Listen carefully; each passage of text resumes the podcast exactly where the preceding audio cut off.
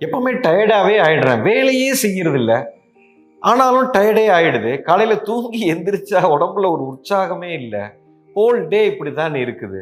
ஏன் குருஜி இப்படி இருக்குது? காரணம் என்னன்னா உங்களுடைய மனநிலை. அதாவது நமக்குள்ளே இருக்கக்கூடிய உயிர் சக்திக்கும் பிரபஞ்ச சக்திக்கும் மனநிலைக்கும் நேரடி தொடர்பு இருக்குது உதாரணத்துக்கு இப்போ உங்களுக்குள்ள நெகட்டிவ் எமோஷன்ஸ் அப்படின்னு சொல்லுவாங்க. அதாவது கோபம் வெறுப்பு எரிச்சல் படபடப்பு பொறாமை பயம் இன்செக்யூரிட்டி இதெல்லாமே எதிர்மறையான உணர்வுகள்.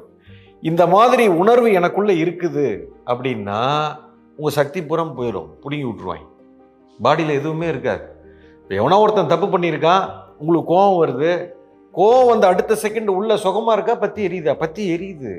அப்போ சக்தி புறம் உறிஞ்சி விட்ருவாங்க எரிச்சல் வருது சக்தி போயிடும்.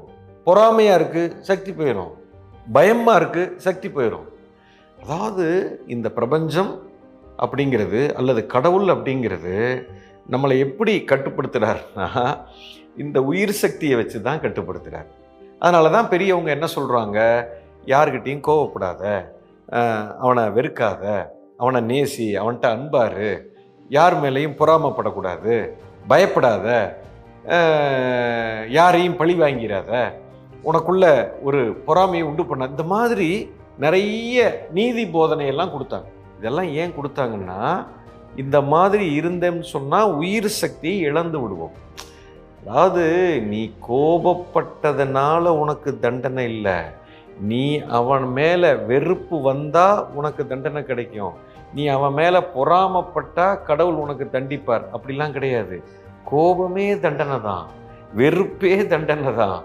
பொறாமையே தண்டனை தான். தண்டனைனா என்ன? உயிரை பிடுங்குவாங்க அவ்வளோதான் உயிர் சக்தியை பிடுங்கிடும் நீங்கள் கோபம் வெறுப்பு எரிச்சல் படபடப்பு பொறாமை இதெல்லாம் இருக்கிற அன்னைக்கு பாருங்கள் உடம்பு டயர்ட் ஆயிரும். வேலையே செய்ய முடியாது. ஆனால் சந்தோஷமா ஆனந்தமாக இருக்கிற அன்னைக்கு பாருங்கள் என்றைக்காவது ஒரு நாள் ரொம்ப ஆனந்தமாக இருக்கீங்க சந்தோஷமாக இருக்கீங்க. இன்றைக்கி டயர்டே ஆக மாட்டீங்க சார் நீங்கள் சாப்பிட்ற சாப்பாட்டுனாலையோ தூக்கத்தினால மட்டுமே சக்தி உள்ளே வரல.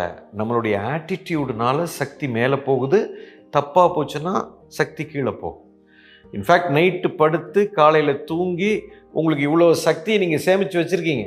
தண்ணி டேங்கில் தண்ணி பத்தாயிரம் லிட்டர் இருக்குது இந்த பத்தாயிரம் லிட்டர் தண்ணியை எல்லா பைப்பையும் திறந்து விட்டிங்கன்னா ஒரு ஒரு மணி நேரத்தில் தண்ணி பூரா போயிடும் பிடிங்கி விட்டிங்கன்னா. சேர்த்து வச்சது முக்கியம் இல்லை. அந்த தூங்கி எந்திரிச்சியோ சேர்த்த சக்தியாக இருக்கட்டும் இல்லை உணவு பழக்க வழக்கத்தில் சேர்த்த சக்தியாக இருக்கட்டும் இதெல்லாம் உடம்புல தங்கணும்னா முதல்ல நம்ம ஆட்டிடியூடு மாறணும். குறிப்பாக ஒரு மனிதனுக்கு எப்பொழுதுமே களைப்பு இருக்குது அப்படின்னா உங்களுடைய ஆட்டிடியூடு தப்பாக இருக்குன்னு அர்த்தம். உணர்வுகள் தவறாக இருக்கிறதுன்னு அர்த்தம். அதை உணர்வை மாற்றுங்க அன்பாக இருக்க தொடங்குங்க நேசிக்க தொடங்குங்க கிடைச்சதெல்லாம் பார்க்க பார்த்து நன்றி உணர்வோடு வாழ தொடங்குங்க. இப்போது உங்களுக்குள்ள சக்தி இருந்துக்கிட்டே இருக்கும். குறையவே குறையாது. என்றைக்குமே உங்கள் உயிர் சக்தியை எப்போ நல்ல உயர்ந்தி நல்ல மேலோங்கி வச்சுருக்கீங்களோ இப்போ தான் ஆரோக்கியமாக இருப்பீர்கள். இதுதான் ரகசியம். டயர்டாகிறதுக்கு காரணம் ஆட்டிடியூட்